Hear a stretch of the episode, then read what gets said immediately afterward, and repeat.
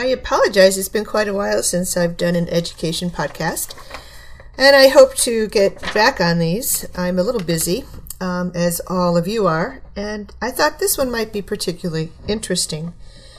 This podcast is about um, how we can get our faculty to be to be more technology um, active, and it comes from a book the Challenges and Opportunities of Technology in Higher Education by Donald Hanna and Michael Johnson.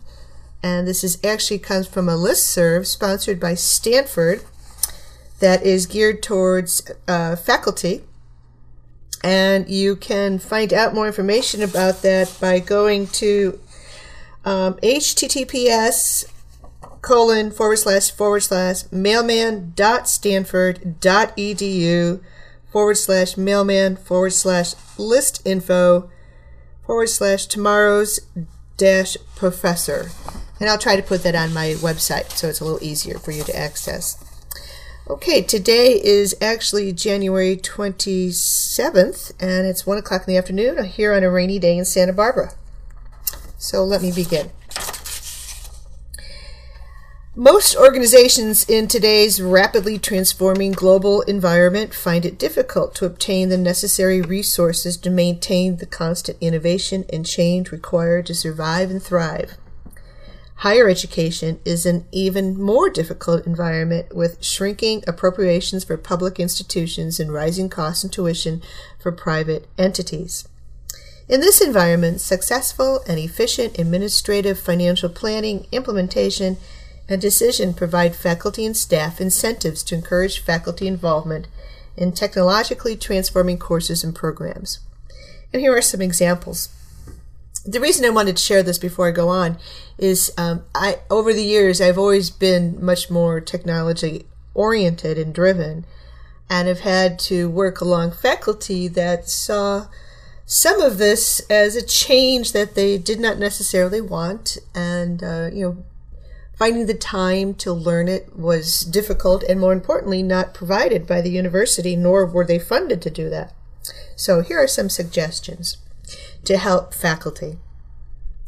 Credit for service, creative activity and promotion and tenure evaluations, travel to conferences to, to present papers related to technological innovation Another one being first on the list to receive technology upgrades, new computers, programs, and other technologies.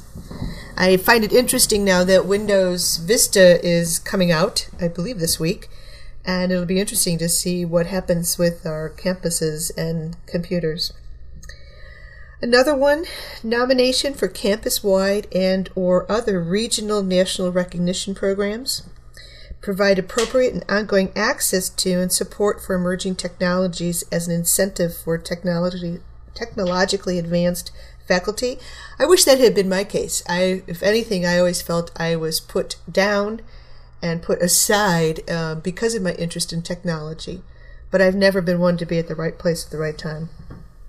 But most of the organiz- organizations I've been at, it was um, it was not necessarily a good thing for me. But I think that has a result is a result of the resistance to change. Faculty members who are interested in technology can be motivated to keep innovating when they know that they will receive new software and hardware regularly. I would agree with that. That would be nice. Establish a reserve fund for purchasing and testing new technologies and software that could improve faculty, staff, and program effectiveness. Next, Technology innovators and the faculty staff will usually find such opportunities and are good candidates to receive and test the next best, the next best thing, assuming that additional faculty time and compensation resources are not needed to innovate with technology. How about this one? Converting a traditional course to an online course involves a great deal of effort. And that's so true. And so, so commonly over the years, I found most people just thought that they could just take their syllabus and put it on an online site or chunk it and put it in different little pieces without really looking at the, the strategies for online education. Um, many many managers in higher education do not understand what the process requires rethinking how to present information how to measure student understanding and even how to collect and correct digital homework and papers. And that's that's another podcast I hope to do soon. Incorporating new learning strategies and enhancements that take advantage of the online environment requires additional work. So the upfront um, is, does take more time. Assuming that the innovations made recently will remain viable and meet department needs for several more years. Next, new technologies and software that provide significant improvements over previous innovations are developed every day. Just keeping up with new software in, in the traditional computer programs is is daunting. I I often feel sometimes, okay, I got a handle on things. I'm going to go to bed and I feel really good, and the next day there'll be something else out there that I'm not familiar with. The next best thing often isn't what we think it is. Having someone test the got to have next best thing is important when time, energy, and resources are scarce. Careful, systematic decision making is essential to prevent wasting valuable time and money. And that's so critical. Um, providing faculty incentives for better and best practice traps to avoid um, innovate with technology, develop an academic environment that is adaptive and responsive to changing demands, external forces, and the diverse needs of student, faculty, administrators, and other stakeholders. Department web pages provide an efficient and timely way to distribute information to potential and current students. New internet phenomena such as blogs can provide student interaction and answers to frequently asked questions and immediate problems. So, improve in, internal department information systems for successful management of resources and programs, especially in program planning and innovation. Successful leadership now requires having as much information as possible about the program, the students, the budgets, expenditures, and, and everything else. The higher education world is changing so fast that yesterday's processes will not provide enough information to effectively manage the department today, let alone tomorrow. Requirements for more departmental financial assessment and planning information demand more involvement between the department chair, the staff, university information and planning service personnel, especially regarding the use of management information systems, tools, and softwares.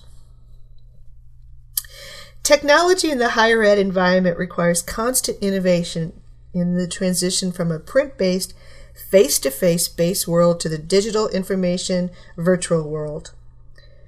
Literally all information print, music, pictures, video movies, in other words, everything, even money, is now can be virtual.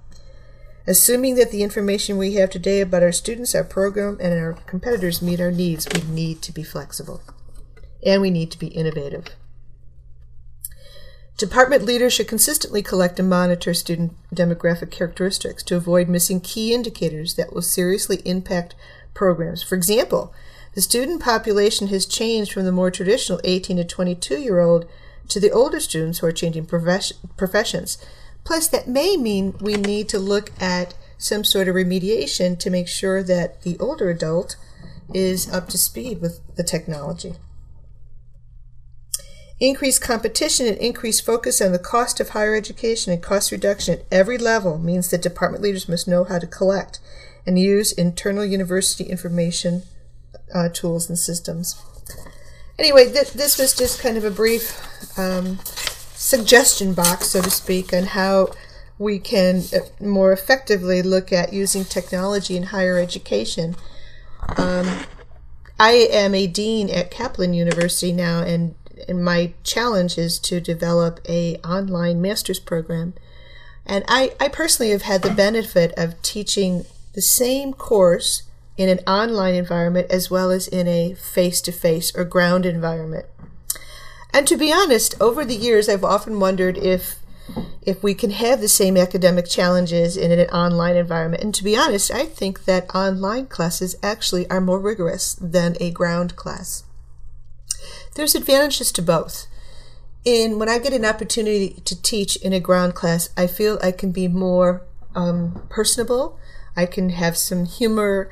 I can I can get a sense of where the learners are at and in, try to engage them in a different manner compared to the written word. In a online environment, there is that sense of that everything is written, thus the potential of it being censored. But the beauty of online is that all students have a voice, very different than the face to face traditional classroom. In a traditional classroom, many students tend to be in the background and rarely speak up. We, as faculty, we tend to talk more to those who engage with us. But in a online, every person has to speak. They have to share in the discussion. The other beauty is that there's less potential of isms such, such as racism, classism, and ageism, and so on. All I know in an online environment is the student's name. I know nothing else.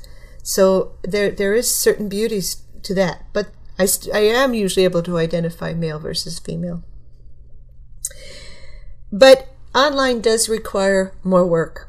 As a faculty member, it's much more work. Um, each student wants to have a response.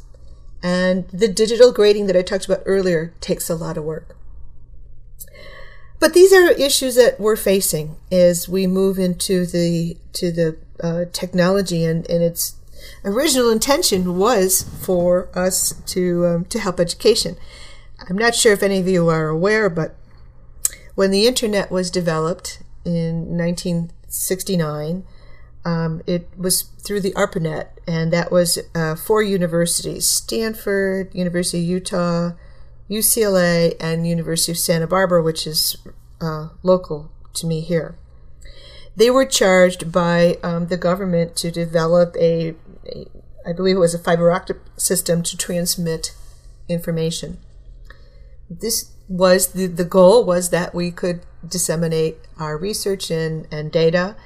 And so the original intent of the internet was for educational purposes. And I think we are beginning to use it to the best advantage that we can, uh, besides shopping and all the other fun things that we do with it. It amazes me that we can use online um, libraries now. I think I would have died and gone to heaven if I'd had that when I was working on my doctorate. But it, I, we have a long way to go. And I think once we start getting video capability or podcasting, where we can have more engaging personal communication, that we'll start to feel that there's a more that we can help look at the the transfer of knowledge where something happens in the classroom that just doesn't happen in the online environment. Anyway, just a little something to think about, and um, I would love to hear from you. Never hesitate to send me an email at gwen at drgwen.com or go to my website. And there's a contact link. And I wish you well. I wish you health and take good care of yourself. And um, this is Dr. Gwen. Bye now.